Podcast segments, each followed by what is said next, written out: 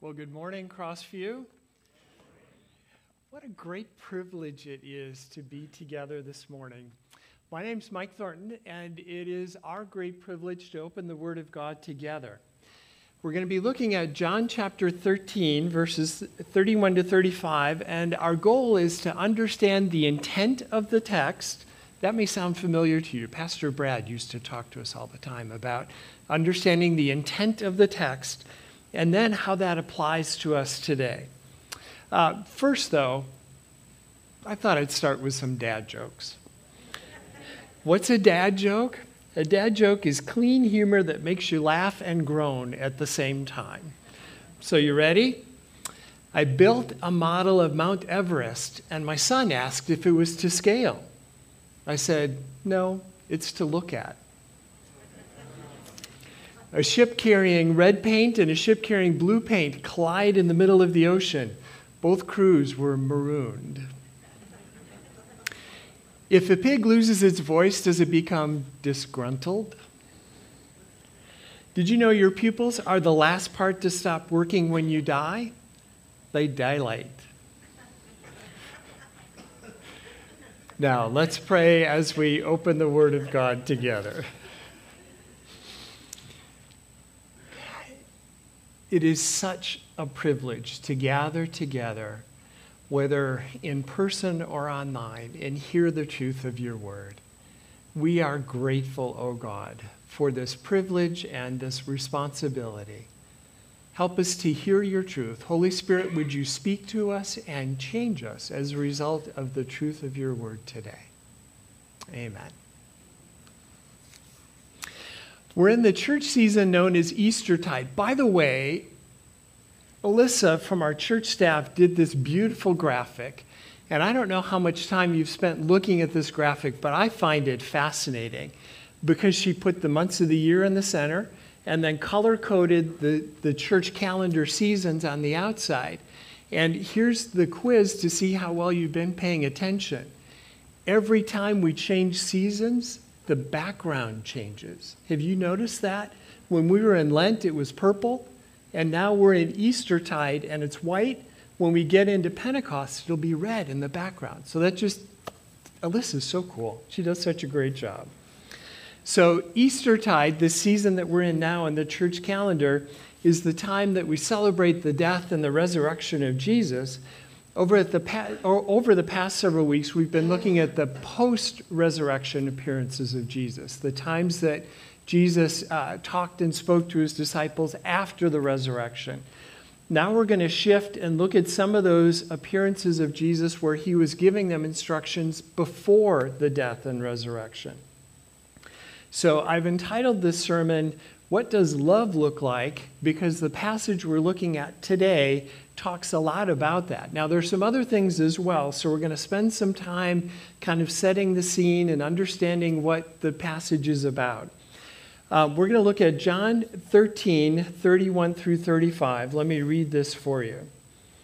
As soon as Judas left the room, Jesus said, The time has come for the Son of Man to enter into his glory and God will be glorified because of him.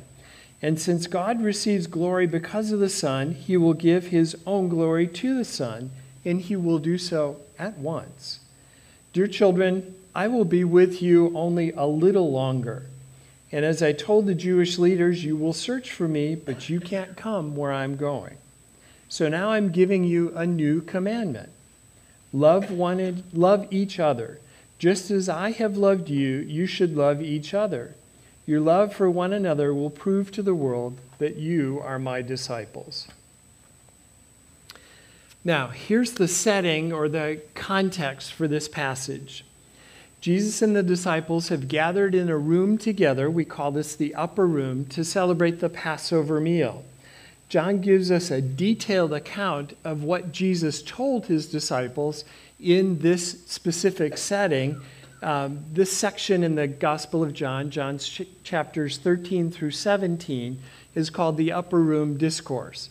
The passage that we're looking at takes place relatively soon in that evening, Uh, so you kind of have the setting of what's going on here. John chapter 13, verses 1 through 17, opens with Jesus washing the feet of the disciples. The leader of the group, the one who was in charge, put on a robe, got on his hands and knees, and washed the feet of the disciples. We'll come back to this again later because that's very significant. Next, in chapter 13, verses 18 through 30, Jesus shocks all of them by saying one of them was going to betray him. The guys were confused and they asked, Wait a minute, what do you mean? They wondered who would do such a thing. John asked Jesus, and Jesus told him it would be the one to whom he gave the bread. Jesus then gave bread to Judas and instructed him to hurry and do what you are going to do. Verse 30 tells us that Judas left at once, going out into the night. Now, some observations about Judas. Judas was one of the 12 original disciples that Jesus had called and asked to follow him during the time of his ministry. He spent time with Jesus, he knew him well. Mark tells us that Judas approached the religious leaders earlier in the week of Passover to betray Jesus. Now, the religious leaders didn't want to arrest Jesus in public or during the Passover celebration because they didn't want to start a riot, but they did want to arrest him. Judas came and offered the religious leaders an opportunity.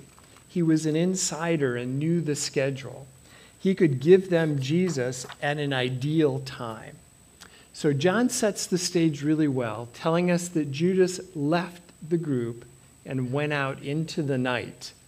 Get the significance? Went out into the night to meet with the religious leaders. So that's the setting of this passage. Jesus is speaking to his disciples in a room right before the night of his death.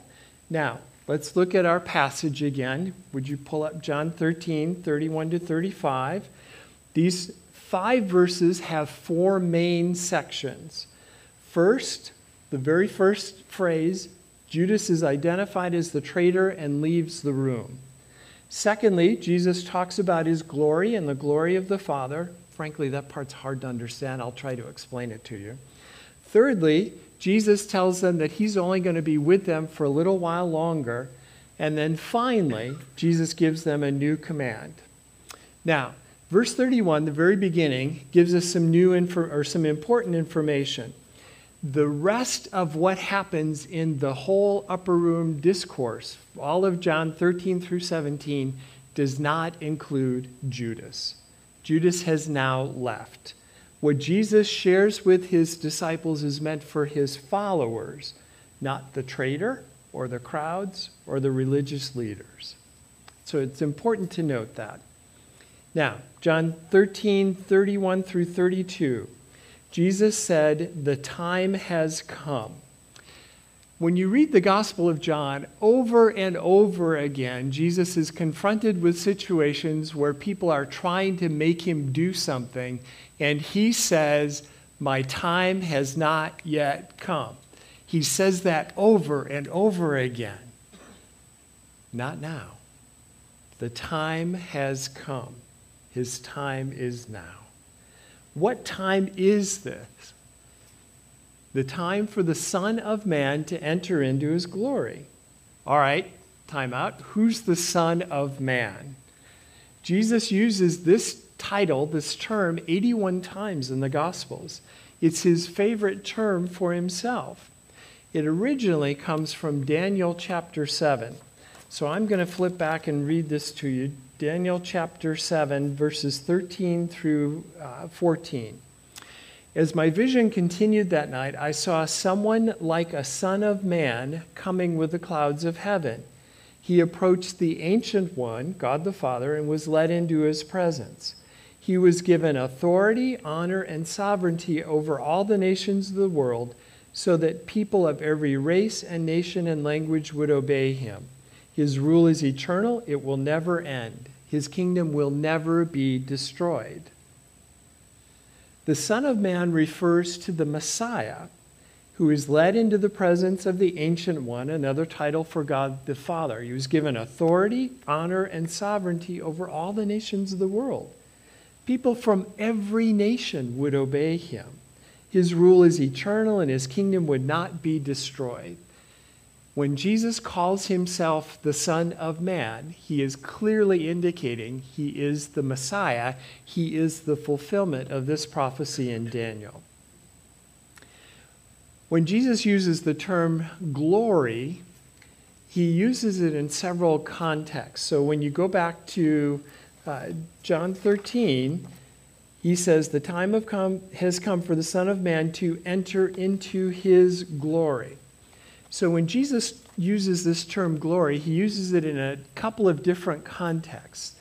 Almost always through the course of the gospel, when he uses the term glory to refer to himself, he's talking about his death.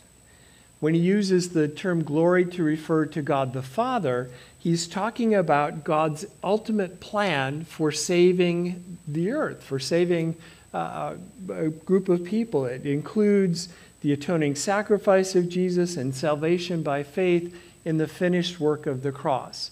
So when Jesus uses the term glory, he uses it in two different ways, and that's important for understanding this text. Go back to verse 31. The Son of Man, Jesus, is going to die and enter his glory. Because Jesus is a willing sacrifice and does the work God has called him to do, God's plan is complete, and God receives the glory. God the Father will be glorified because of the work that the Son of Man does. All right, so, man, I hope that you're beginning to get the sense here of what's going on. The time has come for the Son of Man to enter into his glory, and God will be glorified because of him. And since God receives glory because of the Son, he will give his own glory to the Son, and he will do so at once. And since God receives, uh, remember in Daniel 7, the Son of Man receives glory, honor, and sovereignty from God? Jesus said that the prophecy in Daniel is directly fulfilled in himself. The prophecy is being fulfilled right now, not in the future, right now. The disciples were going to be able to watch it happen right now. It's one of those really poignant moments as well. Jesus is telling them, I'm going to die soon. Just in case they hadn't understood it yet, Jesus tells them again that the time of his death is near. He warns them that he was only going to be with them for a little while longer. Now, dear children, I will be with you only a little longer in verse 33. And as I told the Jewish leaders, you will search for me, but you can't come where I'm going because I'm going to die. Here's the good news for the disciples. In the next chapter, John 14, Jesus tells the disciples he's going to prepare a place for them. He's going to go to heaven and prepare a room for them. He will welcome them in eternity with the Father. They would spend their eternity in heaven. Not yet, but at some point. Now, the bad news. Look at John 8 21. Later, this is Jesus talking to the Jewish re- religious leaders. This is an incident that happened several months prior. Later, Jesus said to them again, I am going away. You will search for me, but you will die in your sin. You cannot come where I'm going. So look at the parallels and the differences between the, the passage. Jesus again says he's going away and that they wouldn't be able to come with him. Note the contrast. Jesus tells the religious leaders they would die in their sin.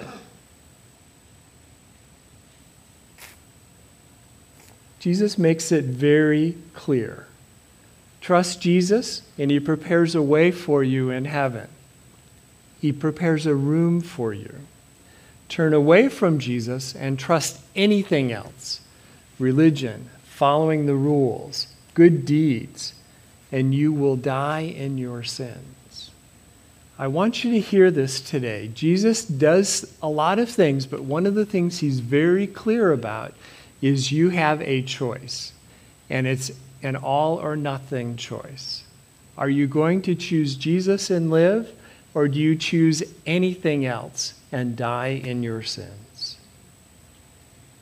Which one will you choose? Now, look at John 13, 34 through 35.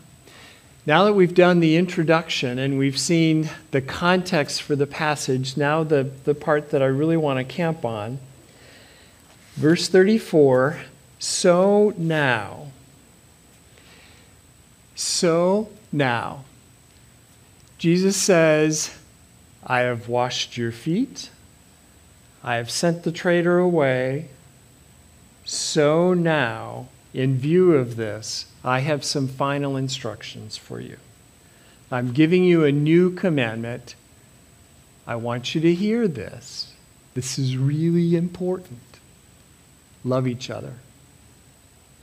Now, raises all kinds of questions. Why is this a new commandment?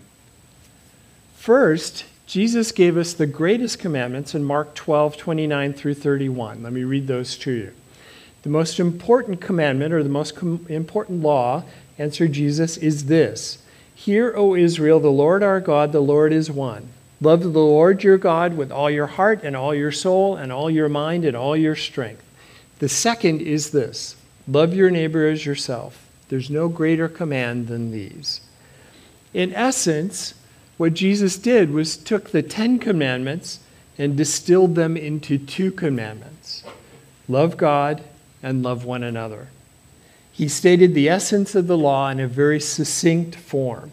So it is a new command that it is an, in a sense that it's an essence of the law distilled into a very short form. Secondly, this is a new command because it's a new and crucial part of the church going forward. He tells us just how important this command has become. This love for each other will be the sign to the world of belonging to Jesus. This will be the distinguishing mark of Jesus' followers, this love for each other. Now, just as I have loved you, you should love each other. Just as I have loved you. How did Jesus love them? What does love look like? Let me give you three ways in this section of Scripture that Jesus demonstrated his love for his disciples, both then and now. Look at John 13, 1 through 11. Remember, I told you we'd come back to this. John 13, 1 through 11. Before the Passover celebration, Jesus knew that his hour had come to leave the world and return to his Father. He loved his disciples during his ministry on earth, and now he loved them to the very end. It was time for supper, and the devil had already prompted Judas, son of Simon Iscariot, to betray Jesus. Jesus knew that the Father had given him authority over everything and that he had come from God and would return to God. So he got up from the table, took off his robe, wrapped a towel around his waist, and poured water into a basin. Then he began to wash the disciples' feet, drying them with the towel he had around them. When Jesus came to Simon Peter, Peter said to him, Lord, are you going to wash my feet? Jesus replied, You don't understand now what I'm doing, but someday you will. No, Peter protested, You'll never wash my feet. Jesus replied, Unless I wash you, you won't belong to me. Simon Peter exclaimed, Then wash my hands and my head as well, Lord, not just my feet.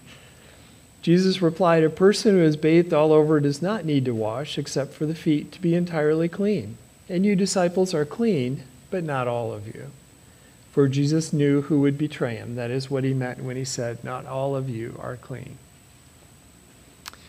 So when this dinner started, what did Jesus, the respected rabbi, the master, the patron, the, the leader of the group, what did he do? he did the work of a slave.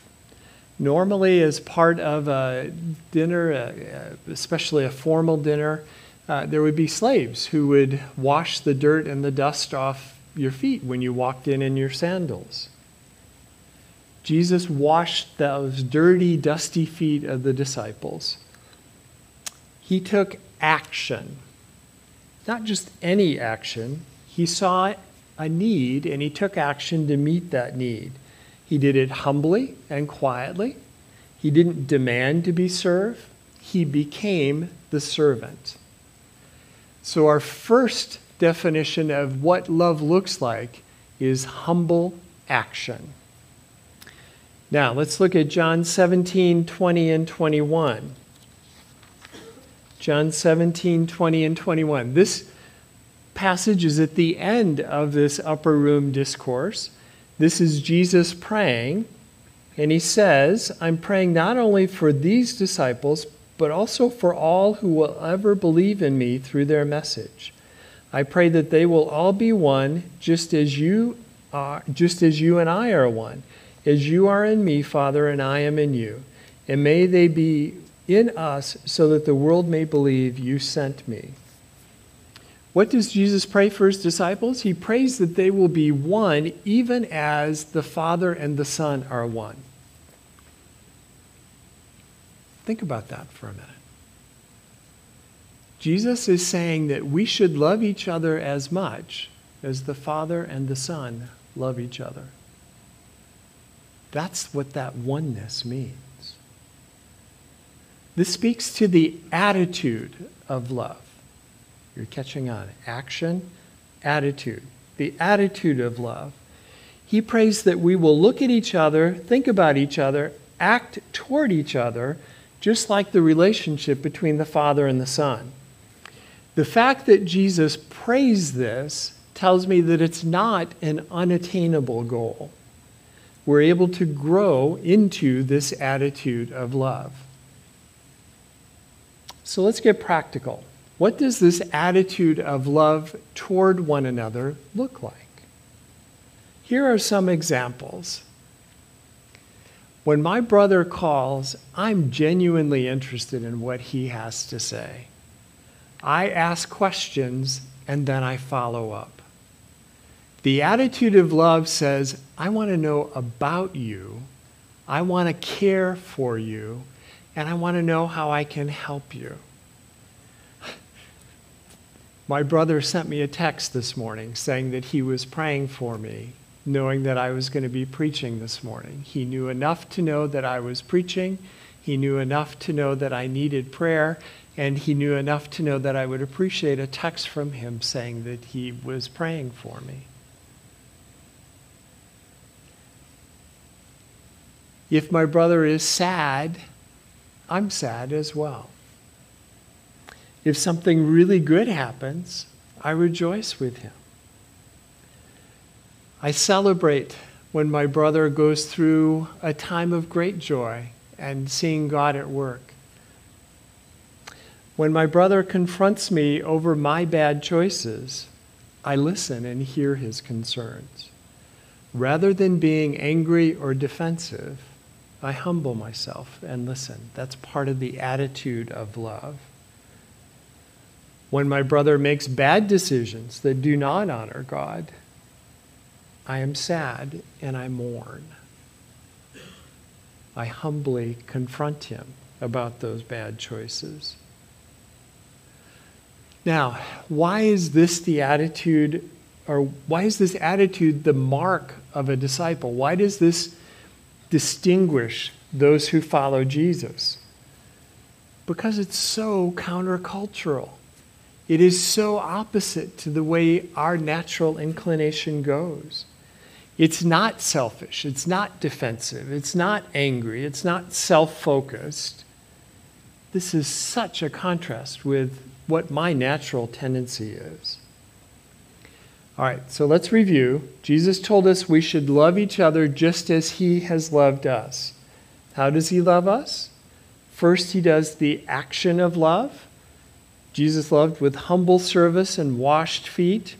Secondly, he loves with the attitude of love. Jesus urged us to be one with each other just as he and the Father are one. Now, the third way that Jesus loved us John 19:30.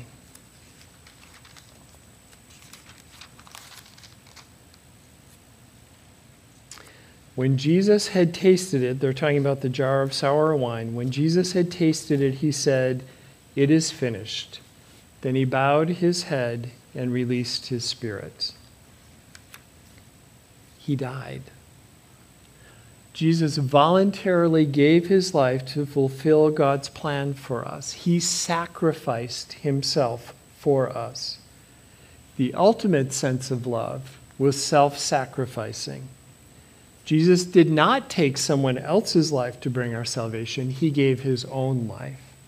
He didn't hurt someone else.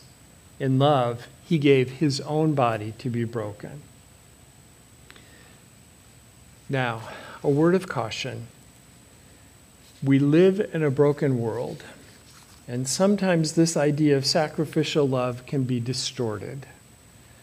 The love of Jesus is always about choices that I make to serve someone else or choices that I make to change my attitude about someone else. This love is never demanding. It's never something that I force on someone else. It's never a demand that I make on someone else to get something that I want. Here's something that makes me really sad. Sometimes this idea of sacrificial love is used to manipulate and control people. Please hear what I'm saying. This sacrificial love is beautiful, but only if it is given willingly, never forcefully or demand. If you're in a relationship and someone demands that you submit, they're wrong. Please speak with Pastor Jeff or one of the elders about that if that's a situation that you are a part of now. Now, let's go back to John 13 34. So now I'm giving you a new commandment love each other. Just as I have loved you, you should love each other. Your love for one another will prove to the world that you are my disciples. How will we recognize each other in the body of Christ? We recognize each other by love. How will other people recognize that we're Jesus followers? By love. Love has a texture, a smell that is unique and beautiful. You can tell love.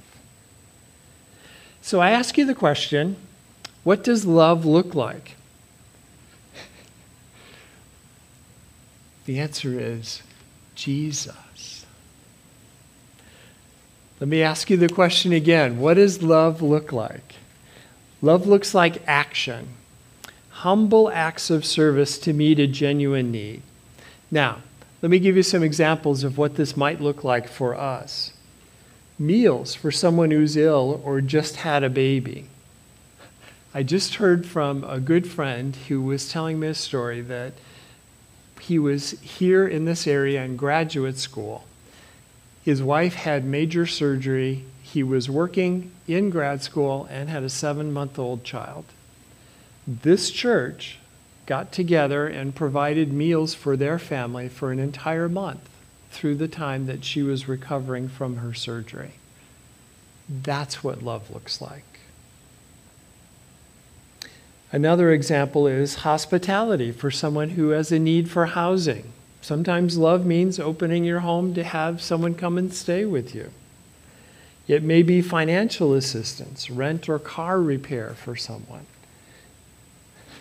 It may even be giving money to beggars on the street.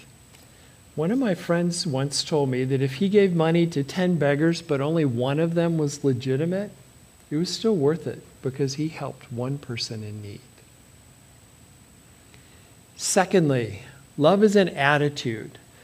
Love is learning to be one with the Father and with each other. Some examples of that include genuine concern and asking good questions. I just thought of Miss Mary. I don't know how many of you remember Miss Mary. Miss Mary had genuine concern and asked great questions about what was happening in our lives. And she prayed. Boy, did she pray. Genuine loving attitude also means confrontation sometimes. It means accepting criticism. It means listening. It means genuine rejoicing over someone else's success. Being really happy when someone's able to take a great vacation. That's part of that attitude of genuine love. Finally, sacrifice. Jesus gave his life so that you may live. What sacrifice can you make to help another live? How can you be part of God's magnificent plan in the life of your brother or sister? Sometimes even making a phone call can seem like that life changing sacrifice. So, what's God calling you to do this week? Let me ask you again what does love look like? It looks like Jesus. He showed us by his humble actions, his connection to the Father through his attitude, and his willingness to sacrifice to accomplish the wonderful plan of God. Let's pray together.